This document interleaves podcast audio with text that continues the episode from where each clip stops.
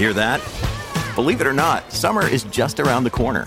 Luckily, Armorall, America's most trusted auto appearance brand, has what your car needs to get that perfect summer shine.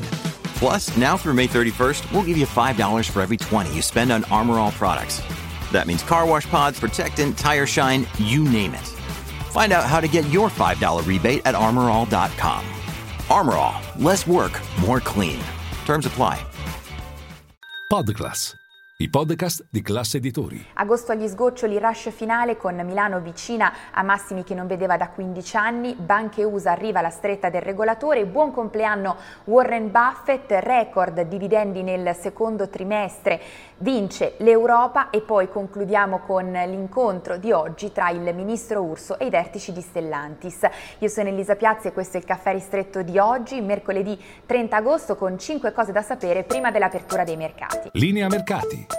In anteprima, con la redazione di Class CNBC, le notizie che muovono le borse internazionali. E dunque uno, ultimissime sedute per il mese di agosto, per il momento il peggiore dell'anno, ultimissime sedute che però danno l'impressione di un rush finale. Infatti torna a correre Wall Street, guidata soprattutto dai colossi della tecnologia, Nvidia ieri sera ha chiuso su nuovi record e poi eh, beneficia eh, Wall Street della discesa dei rendimenti dei treasury, con il decennale americano che è sceso al 4,13%.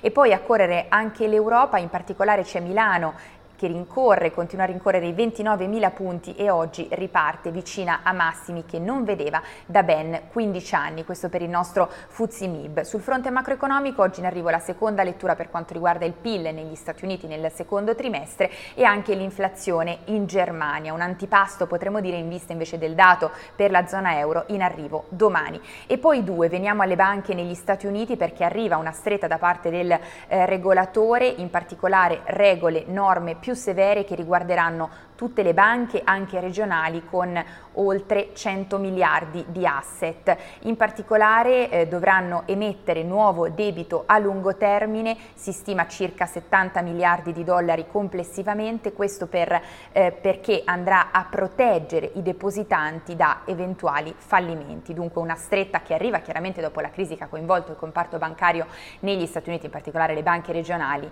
a marzo. E poi tre, veniamo al compleanno oggi di Warren Buffett che compie 93 anni. Warren Buffett, cosiddetto oracolo di Omaha, continua a fare scuola nonostante la sua età avanzata e continua a stare al passo coi tempi se pensiamo anche alle sue tante scommesse vinte a partire per esempio da Apple che resta il primo titolo nel suo portafoglio che per il 70% resta concentrato ben solo su 5 titoli e per quanto riguarda eh, Warren Buffett al momento è il sesto uomo più ricco del mondo con un patrimonio che sfiora i 119 miliardi di dollari.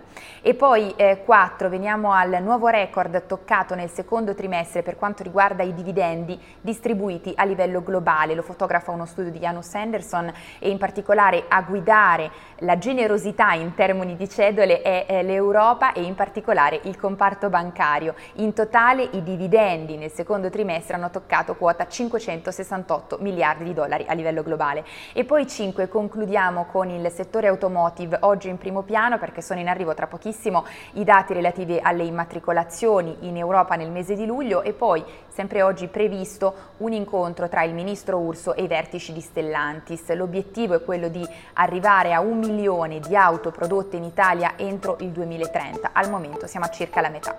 È tutto per il nostro caffè ristretto, noi ci vediamo in diretta con tutte le notizie a Caffè Affari.